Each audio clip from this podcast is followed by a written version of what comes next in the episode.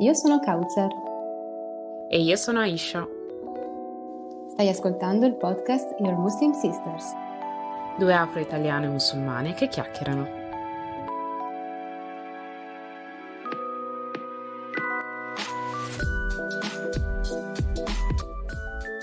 Dietro le quinte. Oh, ok, scusa, devo partire io. Ok. 3, 2, 1. Salam. Assalamu alaikum. Wa rahmatullahi wa barakatuh. Qui sono le vostre podcaster Aisha Traore e... Kauzer Faik e al momento state ascoltando il podcast Your ah, Ok. sorry. 3, 2, 1. Salam. tu che ridi? ok, 3, 2, 1. Salam. Ah, Kautsar, Teresa ha un lavoro, ha una professione, deve andarsene a un certo punto. A proposito, diamoci un limite. Adesso da voi sono le otto e mezza. guarda con la bocca secca. Sì. Io fino alle 10 ci sono, raga. Quindi, Ok. cioè, Quindi diamoci il limite delle nove e un quarto, che non sarà mai nove e un quarto, così almeno sappiamo che... Bene. Kautsar, dimmi quando sei mentalmente stabile e ti senti spiritualmente tranquilla. 10. Eh, Bismillah. Bismillah, ci sono. Ok. Salam. Assalamu alaikum. Wa rahmatullahi wa barakatuh. Qui sono le vostre podcaster Aisha Traore e Kauzer Faik e al momento state ascoltando il podcast Your Muslim Sisters Chit Chat. Cicciat. E qui con noi abbiamo Teresa Barbieri. Un applauso. Wa rahmatullahi wa barakatuh a tutti. Walaikum salam Teresa. Tutto bene Teresa, come stai? Alhamdulillah, alhamdulillah, tutto bene. Adesso ancora meglio che sono con voi. Mashallah, tabarakallah. Barakallahu fikum per avermi invitata. E inshallah. partecipato anche a quest'ora, dato che sei impegnata. No, no, no, barakallahu fikum, davvero. Per voi tutto. Mashallah, tabarakallah. Ok, per il pubblico, per chi non ti conoscesse, vuoi presentarti brevemente e magari parlare dei progetti che stai seguendo? Allora, sì, sono Teresa Barbieri, eh, ho 25 anni e sono convertita all'Islam, alhamdulillah. Eh, attualmente insomma, io sono studentessa, lavoro part-time e seguo anche un, uh, un progetto che abbiamo creato insieme a- in collaborazione con la moschea di Colle Valdelsa, si chiama Sisterhood Space, se ci volete seguire su Instagram. Facciamo eh, qualche incontro, diciamo, al femminile esclusivamente, eh, sempre incentrati sulla, sulla DIN. E cerchiamo di insomma, andare ad aiutare le, le sorelle che, che vogliono insomma, rimanere sulla DIN e cercare altre amicizie, perché come sappiamo bene avere degli amici per subhanahu wa ta'ala è fondamentale, ci aiuta a stare sulla giusta strada. E come oggi, insomma, eh, in questa occasione qui siamo, siamo sempre sorelle e cerchiamo di aiutare l'un l'altra. Che bello, è un progetto veramente, cioè molto interessante, spero che possiate fare strada, inshallah, e che Inshallah. Inshallah, amin, amin, Ho amin. partecipato alla prima parte del primo incontro e mi è piaciuto veramente, quindi molto bello. Mashallah, mashallah, barakallahu fiki, barakallahu fikum per avermi dato questo spazio anche per pubblicizzare eh, gli eventi, insomma, barakallahu fikum. E allora, Isha, oggi di cosa parliamo? Qual è il tema dell'episodio? Il tema di oggi è navigare le relazioni interpersonali. Alla fine gli esseri umani sono esseri sociali, quindi volenti o nolenti, felici, contenti, no, felici o tristi o malcontenti, ok, la rima non mi è uscita ragazzi, però il tema di oggi sono le relazioni interpersonali e come sia una cosa che tutti noi condividiamo. E volevamo semplicemente fare una chiacchierata sul tema e eh, trattarla da angu- angolazioni diverse ed è per questo che mi ha invitato Teresa che con la sua prospettiva particolare riuscirà a, mm, non so, a, a, mm, donarci dei, Esatto. degli sì. spunti di riflessione particolari, ecco. Inshallah, In poche inshallah. parole, poca pressione su di te, Teresa. E proprio perché appunto lo- affronteremo questa, questa tematica da vari punti di vista, la prima domanda è qual è la prima cosa che vi viene in mente quando si parla appunto di relazione, di relazioni con altre persone interso- interpersonali? Tun, tun, tun. allora, رب اشرح لي صدري ويسر لي أمري واحلل عقدة من عقدة من لساني يفقه قولي Allora, eh, cerco di metterlo diciamo, nelle parole, eh, di formare un concetto insomma, il più, più chiaro possibile, inshallah. Bismillah. Eh, avere eh, relazioni interpersonali vuol dire, eh, cioè nella mia esperienza, ehm, soprattutto negli ultimi due anni, ho voluto veramente dire mediare. Quindi cioè saper, eh, diciamo, eh, fare compromessi con le persone, comprendere eh, il, non solo, cioè più che comprendere il loro punto di vista, eh, cercare di capire eh, da dove vengono, ok? Quindi ehm, leggere un po' la persona che ti sta davanti, cercare di capire eh, come è arrivata fino a te, diciamo, quale tipo di relazione ha con te, ovviamente dipende, cioè se si deve fare un distinguo tra ovviamente relazioni familiari e le relazioni invece che sono eh, nei diversi ambiti, insomma, che può essere lavorativo, che può essere di conoscenza, che può essere in contesti che sono, ehm, diciamo, fortunati, tra virgolette, quindi eh, casuali, ecco. E in ogni caso, diciamo, personalmente posso dire che ehm, ultimamente ho imparato a cercare di trarre il, diciamo, sfruttare più, al meglio, diciamo, il più possibile eh, questi momenti, qualsiasi essi siano, eh, sia con la mia famiglia che con uh, le relazioni esterne, perché alla fine, anche se ci pensiamo insomma in famiglia, siamo sempre tutti di fretta, quindi magari ci vediamo, ma ci vediamo ed è un tempo che deve essere un tempo di qualità, perché tra i genitori che lavorano, eh, magari il fratello, la sorella che ha altri impegni, no? Abbiamo tutti, cioè diciamo, io ho un'età di 25 anni e quindi eh, più o meno entriamo, mio fratello gemello ha la stessa età ovviamente, quindi anche lui entra al lavoro, così, quindi con eh, tutti gli impegni cerchiamo di incastrare questi tempi e dovremo fare, eh, dovremo sfruttare appunto questi tempi per avere un, un momento di, di, qualità insieme, no? Quindi conta questo e eh, conta lo stesso fuori anche perché noi siamo comunque muslim, siamo musulmane e musulmani, insomma, quindi è importante cercare di dare un'impronta eh, giusta, cioè di partire col piede giusto con le persone sempre. Cioè io la vivo, la vivo così, insomma le relazioni le vivo in questo modo. Nel mio pensiero, cioè dietro la testa c'è sempre eh, sei musulmana, quindi la prima impressione che dai è praticamente fondamentale. Diciamo più o meno questo, diciamo. Ci sta, ci sta. Io risponderei alla domanda, qual è la prima cosa che pensi quando ti dicono relazioni direi relazione romantica, perché di solito è quella che ci viene più pubblicizzata e veicolata tramite i social media o comunque la TV. Però come diceva Teresa, esistono diverse tipologie di relazioni che possono essere le relazioni anche semplicemente con i colleghi di lavoro, così come quelle familiari che dicevi, o le relazioni che in questo momento della mia vita sono le più importanti, uh, le mh, relazioni quelle affettive di amicizia. E, mh, sì, in realtà mi viene in mente diverse tipologie di interazioni dinamiche che si instaurano con diverse persone, quindi risponderei così alla domanda, più o meno una definizione triste, priva di... No, no, no, invece no. Anzi. Io non, avevo, non avrei mai pensato a relazione romantica come prima no, Anch'io, infatti. No.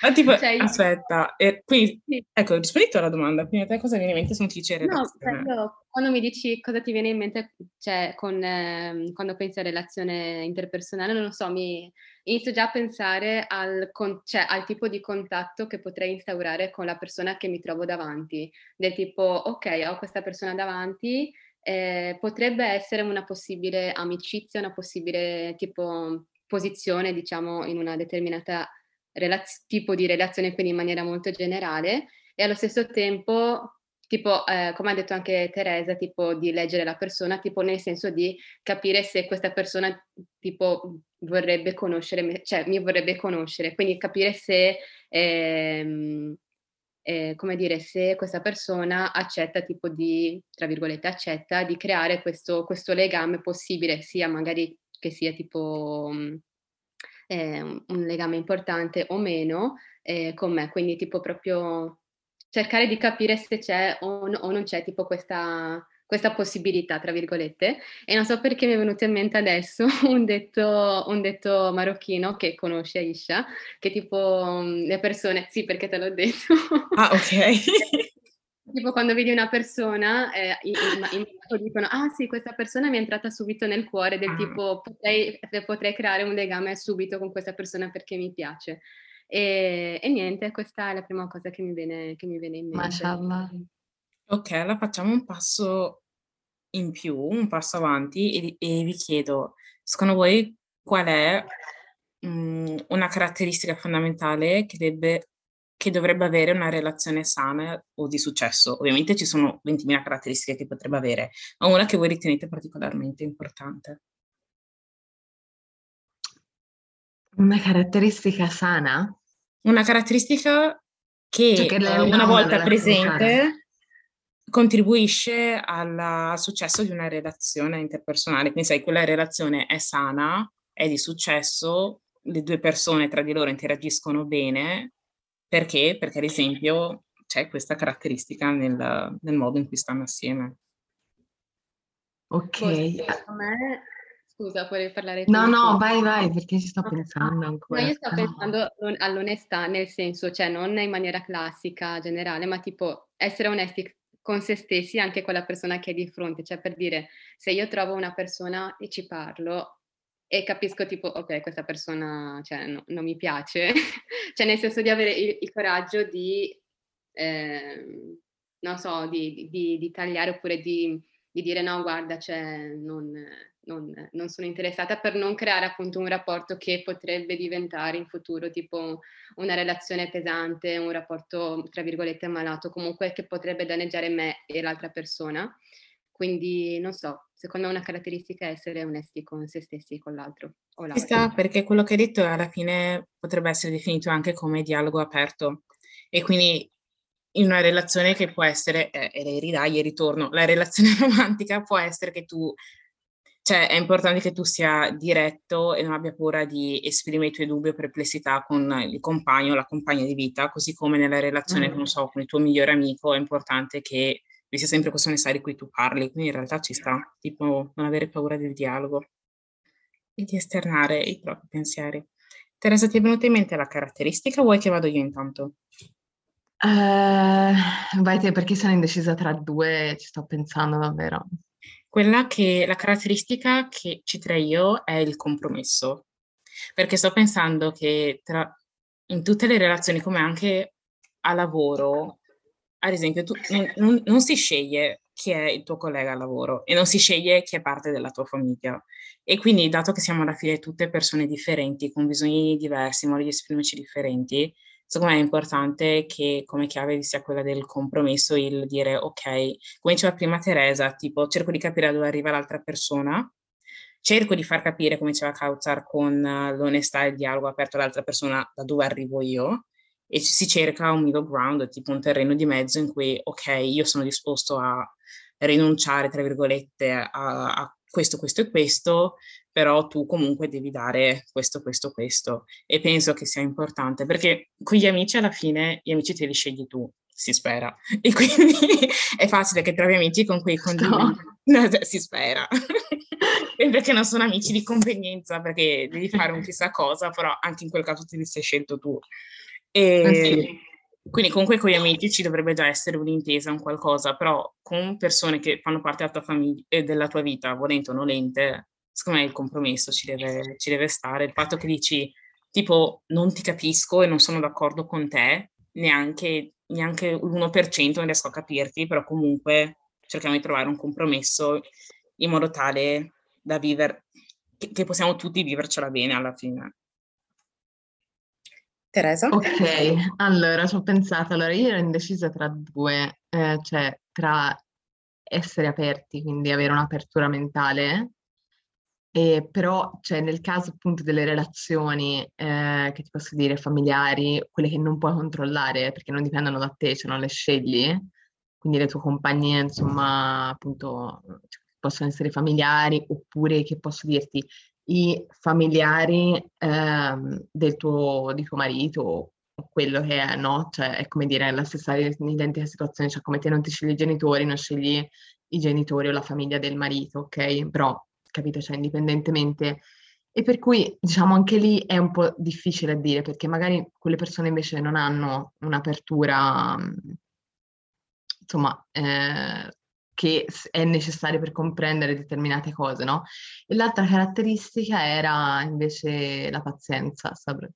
Perché io è una cosa che ho rivalutato tantissimo negli ultimi tempi e penso che cioè, avere eh, Sabr avere pazienza è una cosa che veramente ti dà una marcia in più, perché se te sai metterti lì e ascoltare la persona, eh, cioè sabre, la pazienza è una cosa che appunto entra in scena sia quando devi ascoltare che quando devi rispondere, che eh, quando l'altra persona sbaglia o dice qualcosa che eh, dice o fa qualcosa che magari eh, te non condividi oppure non comprendi in quel momento, no?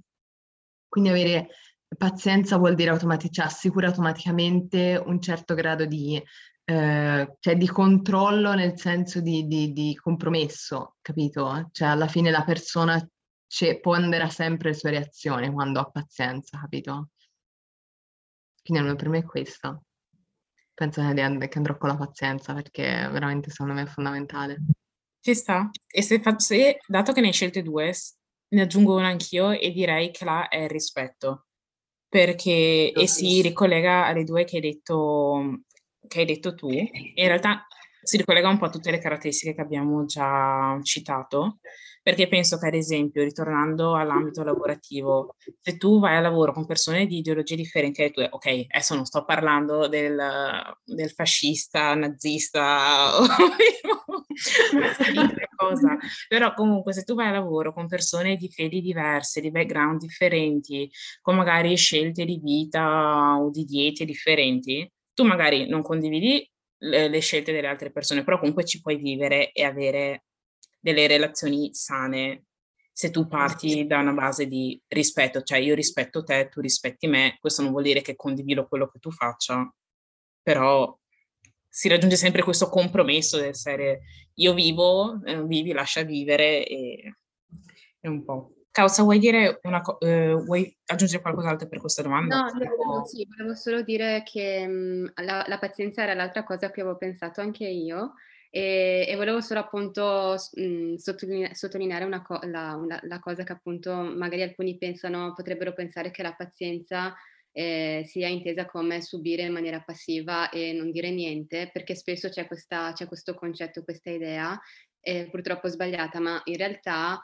eh, noi quando parliamo, cioè nel senso quando abbiamo parlato di pazienza, quando hai parlato di pazienza Teresa, appunto è un ehm, ponderare di, eh, cioè scegliere i momenti giusti in cui agire, in cui parlare, in, in cui fare le cose in generale e quindi e, e, non essere impulsivi. Quindi questa è la cosa che volevo solo dire. Esatto, concordo in pieno, infatti.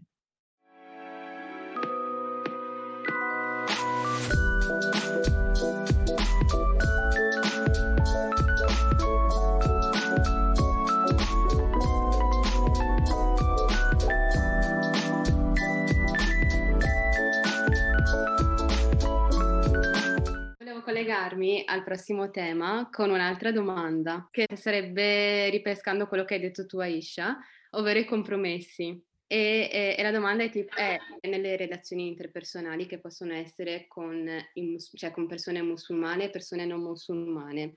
Che compromessi siete disposti, disposti a fare? Ecco. Ti rigiro la domanda. Che compromessi ti senti in dovere di fare con persone musulmane? Cioè, in, in che ambito? Eh, pens- cioè, con persone musulmane, ehm, vediamo, i compromessi che io mi sentirei di fare sono cioè, riguardanti magari aspetti comportamentali, interessi, ehm, cioè di, varie, di diverse attività.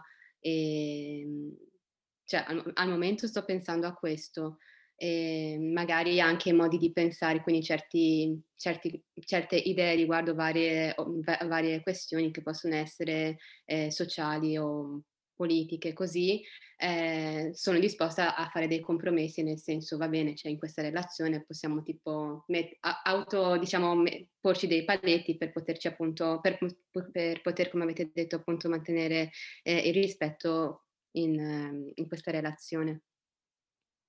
Voi? Allora, eh, io con persone eh, musulmane allora, sono disposta a fare, perché vabbè, il mio punto di vista è un po' particolare, perché comunque ehm, diciamo la mia cultura è ovviamente cioè, ehm, italiana, 110%, quindi c'è poco di, no, magari, cioè, ovviamente altre culture, mentre magari le vostre sono più, hanno più sfaccettature, ovviamente, eh, mashallah, tabarakallah, sono più ricche, quindi diciamo con eh, i musulmani direi che sono pronta a fare compromessi per quanto riguarda la mia cultura, perché non, comunque non, eh, per me non vuol dire un, cioè, ehm, come dire, mescolare le due cose non perde di valore, non fa perdere di valore, diciamo, alla, alla, diciamo, a chi sono io, alla mia identità. Eh, ovviamente questa è una cosa che non è, non è condivisibile per altri, sì. Eh, quindi diciamo posso fare compromessi su quello perché per me vuol dire comunque arricchire e quindi andare incontro all'altro e quindi cercare di comprendere la cultura, per me è anche un fatto diciamo interessante anche di fatti, però chiaramente cioè, non è semplicissimo a volte, quindi eh, diciamo richiede un certo sforzo, ecco ovviamente. Per quanto riguarda invece fare compromessi con ehm, non musulmani, eh, non saprei, cioè, so, sono sicura su ciò su cui non, non farei mai compromessi, ma non, son, non, so bene su cosa fare compromessi, perché ovviamente la mia posizione è un po', cioè io sono un po' nel mezzo, no? Quindi in realtà eh, con, in, con, i non musulmani non ho niente su cui cioè, fare compromessi perché vengo da lì, cioè vengo da quella parte lì. Quindi alla fine della fiera eh, il compromesso magari può essere in determinate occasioni in cui, eh, diciamo, devo entrare più nella parte, tra virgolette, della occidentale, ok? Quindi magari devo indossare un po' gli abiti eh, di, di nascita eh, per affrontare determinate situazioni magari e, e magari boh, Mhmm, se si può dire anche a, a volte è, una, è, anche un vantaggio per me e anche per le condizioni di fare DAO e certe diciamo, cose del genere, perché alla fine so che sono percepite in maniera diversa. Non sono percepita come le altre donne musulmane, ma sono percepita un po' come una terra di mezzo e quindi magari io, a volte io stessa divento il compromesso, capito? Non so se ha senso. Posso chiederti, Chiaresa, come è cambiato? Mi piacerebbe sapere che tipo di relazione avevi con i musulmani quando non eri musulmana e adesso com'è invece la, la situazione ribaltata uh, da musulmana quando interagisci con le stesse persone non musulmane. Non so se sono, se sono stata chiara. Sì, sì, sì, sì. Allora, eh, ne parlavo oggi con un'altra sorella e praticamente eh, io non, penso di aver incontrato forse, no, ho incontrato, eh, ho incontrato persone musulmane, ehm, alcune praticanti, eh, altre, altre no. Eh, onestamente non ho mai pensato niente eh, per quanto riguarda cioè, l'Islam, non ho mai, non ci avevo mai pensato banalmente quando ho incontrato queste persone, quindi ehm, diciamo, questo era un po', cioè sì, sono musulmani, però boh, non ho mai indagato, ecco, su, sulla religione, non ne ho mai visti, di, cioè, non ho mai visto i musulmani di, ma, cioè, con un, un occhio torto, diciamo, tra virgolette. Eh, cioè, ero completamente indifferente, ecco. Sapevo che non, appunto, non, man- non, non, non mangiamo appunto maiale o beviamo vino, ma oltre a quello non sapevo nient'altro, ecco. E, e infatti io mi sono convertita e non, non, conoscevo personalmente nessuno e non ero in contatto con nessuna persona musulmana quando mi sono convertita, quindi eh, è stato qualcosa che poi un legame che io ho cercato dopo per necessità ovviamente. Ehm, e ah, comunque non sono mai, cioè non sono neanche mai andata dietro ai trend o diciamo dei media, no? dei mass media, quindi eh, non ho mai dato troppo conto a ciò che veniva riportato in, t- in tv per quanto riguarda attentati e quant'altro. Non avevo visto, mi ricordo ai tempi eh, c'era stato l'attentato al Bataclan, ma diciamo a parte l'evento in sé non ho mai ricollegato le due cose come, cioè l'Islam è una cosa maligna perché succede questo, ecco. E in realtà, prima ancora di diventare eh, muslim, alhamdulillah, eh, io guardavo, cioè segretamente, eh, e non so perché questa cosa, guardavo i video delle eh, ragazze hijabi che si mettevano la hijab. Quindi questa cosa è... Questa è una cosa che più persone convertite hanno riportato non riesco a capire la cosa, a capire il collegamento, motivo. però ok. Ci sta. No, ti giuro senza motivo, non so neanche perché, era una cosa che mi affascinava, ma poi cioè, non andavo oltre, quindi cioè, semplicemente vedevo che si mettevano vero ed era curiosa per me questa cosa, ma non ricollegavo mai con la religione. Poi è successo tutto dopo, successivamente, però, cioè, quella vabbè è un'altra storia. E invece per quanto riguarda le, um, relazioni dopo essermi convertita con i eh, non musulmani, eh, quella è tutta un'altra storia. è stato forse più difficile che quello che relazionarmi con eh, i musulmani da convertita, ovviamente, diciamo, uno dice, no? Eh, perché alla fine, mh, mm, diciamo, i, mh, non, è, non voglio dire che eh, diciamo, vengo riconosciuta un po' come la traditrice della patria, però quasi. però anche sì. però anche sì, ecco. Nel senso che comunque eh, essendo riconosciuto, cioè essendo visto l'Islam come eh, cioè in Occidente, ma poi in Italia anche dove eh, vabbè, chiaramente c'è la, la, Chiesa Cattolica, quindi anche se lo Stato è laico c'è comunque una, eh, pre, cioè se, se c'è sempre questa ombra no, de, de, la, del Vaticano che pende su, sull'Italia eh, e quindi c'è, anche se nessuno, eh, cioè ve lo garantisco questo, nessuno legge la Bibbia, nessuno va in chiesa durante la settimana, forse qualcuno ci va, forse i vecchietti vanno a messa la domenica, ehm, no vabbè, ci va anche altra gente, però è, c'è poca eh, sostanza, diciamo, nel culto, effettivamente nella pratica, anche se questa situazione comunque eh, universalmente gli italiani sono cristiani cattolici, ok? Eh, e quindi chiaramente eh, il presentarsi come una persona convertita all'Islam, e in particolar modo come una donna convertita all'Islam, una giovane donna convertita all'Islam, è un po' una sorta di affronto, no? Cioè la persona ti guarda e ti dice aspetta, cioè, come stai dicendo? Cioè, stai scherzando, vero? perché, fatto, cioè, perché ti stai facendo del male? Questo è quello che passa nella testa, diciamo, delle, delle persone e lo capisco, lo comprendo perché per tutto quello che viene trasmesso eh, dai mass media e quant'altro, cioè come fai a biasimarli, no? Mm, lo capisco.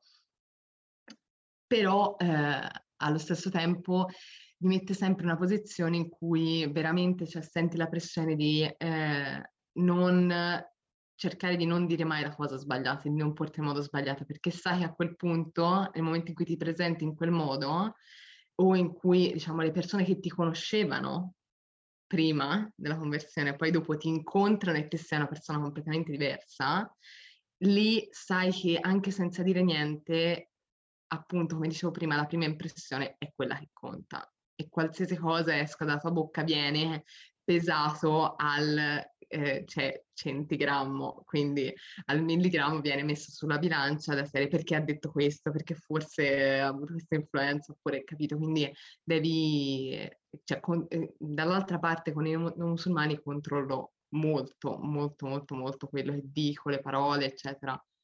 Sono un po' invertiti i ruoli, ecco. Sì, sì, sì.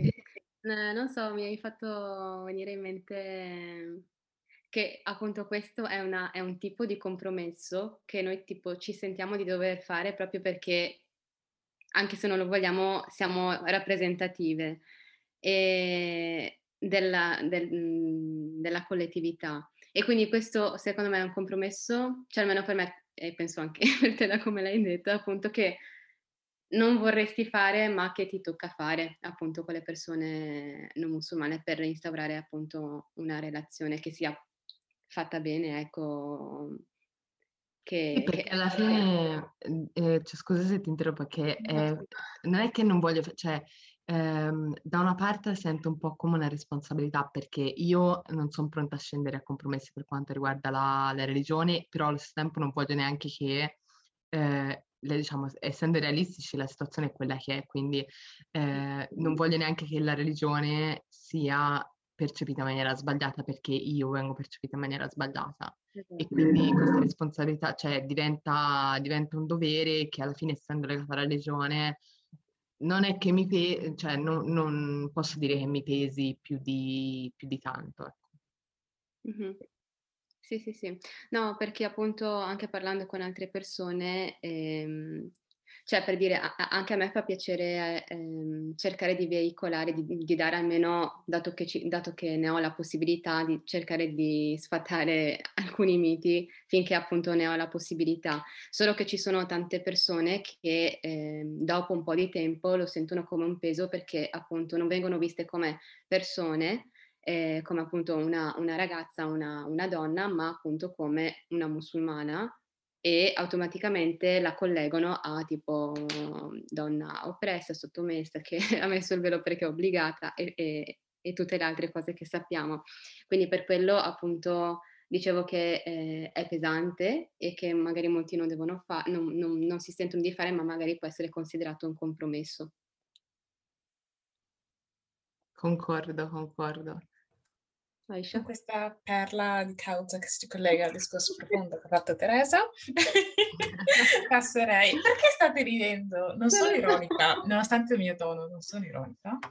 E, se passiamo, possiamo passare a un altro tema riguardo le relazioni, che um, è um, le dinamiche che si instaurano tra musulmani.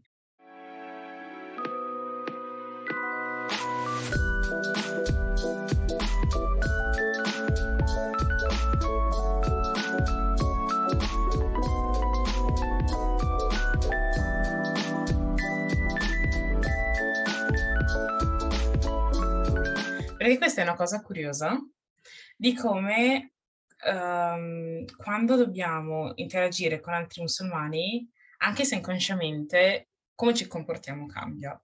Ad esempio, sto pensando ad una Aisha alle superiori in classe, sicuramente una Aisha un po' differente da Aisha in moschea durante un evento. Tipo, tipo come magicamente, non so, um, forse ci si sente che ci siano de- delle aspettative sociali su come, come ragazze o anche come ragazzi dovremmo porci in un setting, tra virgolette, religioso, che magari uh, non ci poniamo quando siamo all'esterno. E una cosa ancora più particolare è come ho notato, tipo quando vedi le persone interagire tra di loro, come le ragazze si comportano con ragazzi non musulmani, che può essere in classe, al bar, dove vuoi, e come le ragazze musulmane si comportano con i ragazzi musulmani in determinati setting. Cazzo sta ridendo? Ragazzi, voi non lo potete vedere, ma si sta scompisciando. Ma perché è vero? Ed è stranissimo, perché ad esempio in, a scuola si era a spintonarsi, a chiamarsi per nomi e tutto, e poi all'evento, se per fatalità capita che un ragazzo e una ragazza si ritrovano in un, in un posto che sono da soli, c'è tutto questo tipo imbarazzo, è awkward, tipo la ragazza inizia a guardare per terra, tipo a stafirullah. E in realtà sono dinamiche sociali che si instaurano io mi chiedo, ma perché? È strano. Cioè, boh, non so. Forse sto parlando a caso. No, no, è una cosa che ho notato che mi fa straridere. Ma secondo me perché sì, cioè anche, cioè, ci sono, boh, non lo so, anche tipo altri background, oltre che religiosi, ma tipo di altre culture diverse. ma causa, se tu incontri Abdullah che viene da un paese diverso in classe con te, e ci scherzi. E poi però vi trovate all'evento del GMI e magicamente ragazze e ragazzi si siedono in posti separati e quindi tipo non bisogna parlarsi in una certa maniera. Una cosa che ho notato, ero andata in moschea in Italia un paio di mesi fa E la sezione delle donne era ancora chiusa, io non lo sapevo, e quindi sono andata con mio fratello e mi hanno fatto pregare in una stanza al piano di sopra, perché era una serie di licenza a due piani. E quando stavo attraversando la parte degli uomini, che non dovrebbe essere segregata, cioè durante la preghiera ok, ma quando non si sta pregando, la moschea dovrebbe essere un posto in cui tutti sono accettati, però per retaggi culturali, la maggior parte delle volte quando una ragazza arriva tipo, diventa, tipo um, arriva alla pubertà e diventa tra virgolette donna, sembra che non sei più benvenuta in, vabbè, nella parte degli uomini e tutto, però per dirti, io camminavo e tutti mi fissavano e mi sono sentita a disagio, mi sto dicendo, ma se stessimo camminando per strada e ci fossero gli stessi uomini, non mi interesserebbe nulla. E quindi è una cosa particolare che ho notato di come il comportamento veramente cambi, o anche ad esempio agli eventi, quelli giovanili, magari quando vedi tipo certe ragazze che sono troppo estroverse e magari tra virgolette troppo amichevoli con uh, dei ragazzi, ci sono le altre ragazze che ti guardano così così. Però poi a scuola, ripeto, magicamente siamo persone diverse, che ti svegliamo, tipo, nel senso, oggi ho deciso di, tipo, mi vesto con la mia modalità più religiosa, la mia modalità più scolastica o non lo so. È una cosa particolare che ho notato. I vostri pensieri. Io se posso dire, allora ho visto una meme riguardo a uh, questa cosa della mi ricordo se era un una meme oppure se era tipo un reel di di qualche ehm, insomma di qualche, come si dice, tipo un Nouman Ali Khan o così, non me lo ricordo. Però c'era tipo parlavano di questa cosa che era appunto, cioè, ehm, questo questa differenza di comportamento tra, in particolare, fuori dalla masjid e dentro la masjid. Cioè dentro la masjid praticamente le donne diventano, cioè haram, haram, haram. cioè, però poi venerdì sera in discoteca magicamente. Esatto. Cioè, però magicamente quando poi esci cioè, è tutto accessibile, ok? E questa, questa cosa cioè, principalmente e da parte degli uomini è innegabile, cioè io se, se viene uno dei fratelli va davanti a dirmi che non è vero, che davanti all'imam stanno tutti con la testa giù, prego, torno a casa, ciao, esatto, cioè non ci credo neanche morta, perché io l'ho visti, guarda, c'è una cosa allucinante, cioè non che li ho visti, però cioè, si sente, cioè ti entri nella masjid e c'è questa sensazione che te praticamente stai entrando in un territorio che, eh, cioè, devi assolutamente cioè, scansare gli uomini, non, non, cioè, non, devono, non, esistono per te e te non devi esistere per loro, cioè sono della serie, eh, come dire, è una, non è solo una separazione di spazi che è fisica, ma è anche, cioè, cioè, si sente nell'aria, capite? Cioè, quando entri... sì, cioè l'atmosfera è lì, è lì, lo sai, quando entri alla masjid, ah, cioè, infatti ho visto, tipo, mi è capitato anche un paio di volte di arrivare alla masjid a Firenze, magari eravamo un gruppo di persone e tipo i ragazzi a un certo punto ci arrivi davanti a, in prossimità, tra virgolette, della masjid e i ragazzi si separano dalle ragazze e entrano primi e poi le ragazze entrano. Cioè che questa cosa è... Noi ragazzi fatto... manteniamo le apparenze. no, esatto, cioè della serie non facciamoci vedere che siamo arrivati in gruppo, perché sennò sembra che nonostante tu sia in pubblico, nonostante nessuno si stia toccando, cioè non ci sono mani al giro della serie, cioè niente fidanzatini né niente ovviamente, però cioè, sembra quasi che appunto cioè, scansi equivoci per evitare che qualcuno possa fraintendere la situazione che non si sa come possa essere fraintesa perché siamo in pubblico fuori, cioè comunque ci si separa e questa io non so se in realtà eh, cioè io non, lo, non, lo faccio un fatto, non ne faccio un fatto culturale, ne faccio un fatto sociale, perché culturale, cioè, veniamo tutti da, da background diversi comunque, quindi non è che lo puoi appioppare come cosa a una cultura piuttosto che un'altra. Cioè, mh, mm, io ne faccio proprio una questione sociale di percezione che abbiamo appunto della società di vivere come muslim nella società occidentale capito? E quindi automaticamente certi aspetti diventano quasi sacri, no? Della, della parte musulmana, quindi della vita musulmana, eh, diventano appunto cioè, cose mh, mm, per, ce- per, certi aspetti esagerate, ecco. Eh, no, no, infatti anch'io mm, cioè, ho notato questa cosa, ovviamente, che avete detto, quindi non serve neanche mettersi a ripetere. E, cioè, come, come, hai detto, mm, io l'unica cosa che, mi, cioè, che utilizzo per spiegarmela è proprio eh, il fatto che magari la gente pensa, sì, sto andando in un luogo che è importante, però poi va ad esagerare determinate questioni. Cioè è ovvio che c'è la zona di preghiera delle donne, la zona di preghiera degli uomini, ehm, che quindi pregano separati, che bisogna mantenere un certo tipo di eh, rispetto di, eh, e di relazione, però appunto mh, mhmm, siamo esseri umani, non siamo, cioè ci dobbiamo comportare, non dobbiamo considerare l'altro sesso come un fantasma, perché comunque, cioè nel senso, se no dopo come si fa? È impossibile, no? E quindi magari eh, le persone tendono ad, eh, forse per paura, forse per mancanza di qualche tipo di conoscenza in generale, vanno a, non lo so, a appunto sottolineare, a marcare appunto questa cosa che poi diventa anche un po' cioè, mh, mhmm, come si dice, ti mette a disagio, no? E, e niente, questa è, è, è, io me lo spiego così, perché poi appunto, ti, cioè, mh, mhmm, non lo so, ti, ti penalizza anche, se si può dire. Poi probabilmente dipende anche da come, da qual è il modus operandi, la, um, a cosa si è abituati, perché ad esempio stavo, se tu vai a guardare video di certi eventi in America, magari la sezione femminile e maschile ovviamente negli eventi è separata, però ad esempio le donne sono a destra e gli uomini sono a sinistra, quindi tu avrai anche donne in prima fila, mentre a volte guardi tipo degli eventi in cui gli uomini sono davanti e le donne sono dietro e tu sei, mm, ok? O se no altre volte, tipo eventi cui ho partecipato sia in Italia che qua in Inghilterra, in cui semplicemente la gente è seduta in maniera mista tra di loro, ma perché magari sei là con tuo fratello, vai all'evento con chi che sia. Un'altra cosa è che magari può essere anche uh, genera... No, aspetta.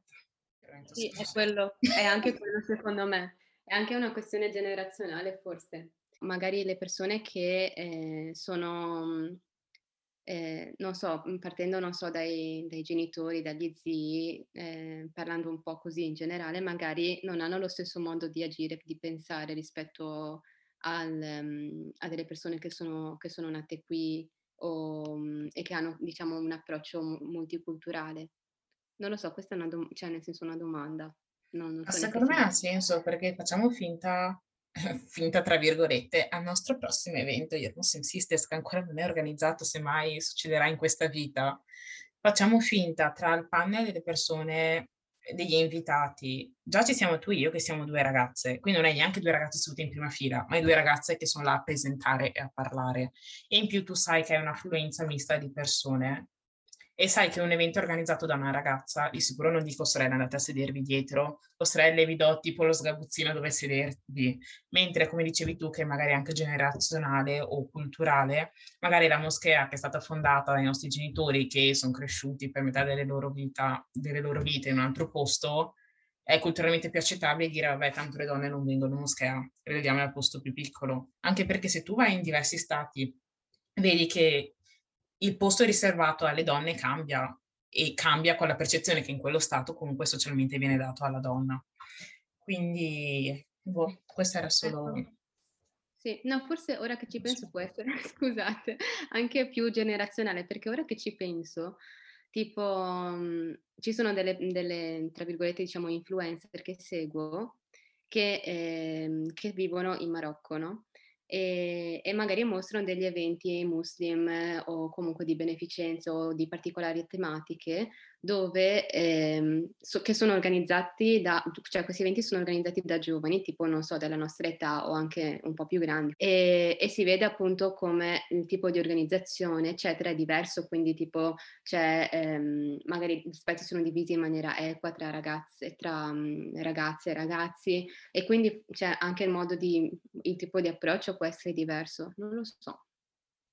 E di gestione. Io Personalmente penso una cosa, cioè nel senso una questione generazionale, eh, siccome alla fine cioè, si parla di una, di una eh, seconda generazione, anche qui in Italia, no? Si parla di seconda generazione di eh, prima o seconda generazione di nati, eh, cioè di musulmani nati in Italia. Eh, ancora oggi diciamo, le condizioni per quanto riguarda più che altro questi ambienti che sono gli ambienti stabili, non, parla, cioè non parlo di incontri, parlo di, delle moschee, delle situazioni delle moschee, è comunque ancora eh, diciamo, gestita dalla prima generazione, cioè dai genitori, quelli che sono i, cioè, eh, emigrati qui, in, in, diciamo che sia l'Italia che sia negli altri paesi, che ne so, europei, no? E quindi secondo me diciamo, l'impronta è data dal fatto magari, eh, che sono le madri, le mogli, eh, non trovandosi, eh, diciamo, subito, eh, non riuscendo subito magari a, eh, che posso dire, insomma, ambientarsi eh, nel, nel, posto, perché comunque, cioè, bene o male, eh, sì, è vero, va bene, nel Medioevo, Rinascimento c'era, c'erano contatti tra musulmani e occidentali e cristiani, insomma, ma non è certamente la situazione di oggi. Cioè, la situazione di oggi era dove, quando sono arrivati appunto, eh, non, i, non, i, miei genitori, ma i genitori di chi è eh, musulmano nato in Italia seconda generazione, non c'erano tanti musulmani, quindi le, le, moschee sono dovute, diciamo, si è dovuto lavorare perché era una moschea, quindi magari l'ambiente sicuramente non era dei eh, migliori per quanto riguardava, diciamo, la, l'ambientarsi, ecco, soprattutto a parte delle donne. Quindi si è venuto, secondo me, a palesare una situazione che, in cui, ehm, diciamo, la necessità per eh, una zona delle, diciamo, la stanza delle donne eh, era diciamo, notevolmente più piccola rispetto a quella degli uomini perché la frequenza era praticamente inesistente magari perché le donne preferivano pregare a casa perché magari si ritrovavano tra loro che avevano diciamo, la, stesso, la stessa lingua quindi era più semplice, lo stesso background culturale quindi era più semplice magari si trovano a casa di una o dell'altra amica piuttosto che andare a pregare in moschea dove per la donna non consiste l'obbligo come consiste invece per, per, l'uomo. E quindi si va a configurare un insieme di, di fattori e una serie di, di, di cose che si, sono, cioè che si susseguono che poi hanno portato a far sì che magari, ora io presento la situazione italiana, nel senso che io ho vissuto questa, cioè sono stata fuori anche in moschee in Germania e a Londra, ma ehm, diciamo per quanto riguarda il contesto in cui viviamo noi, che è l'Italia, eh, gli eventi dei giovani sono, eh, sono abbastanza ristretti, quindi i numeri sono piccoli, per cui anche se sono eventi misti non si presenta come una situazione ambigua. Quello voglio dire questo, cioè alla fine i ruoli sono ben stabiliti e si cerca di tenere comunque il passo con eh, i precetti religiosi eh, allo stesso tempo però, però, c'è la necessità magari di fare appunto parlando dei compromessi, dei compromessi per quanto riguarda eh, garantire una partecipazione alta, perché effettivamente diciamo oggi la preoccupazione è questa, no? Cioè quella di far sì che più persone, più ragazzi, più giovani possibili partecipino effettivamente a eventi, quindi si riadunino per parlare della DIN, per parlare della religione.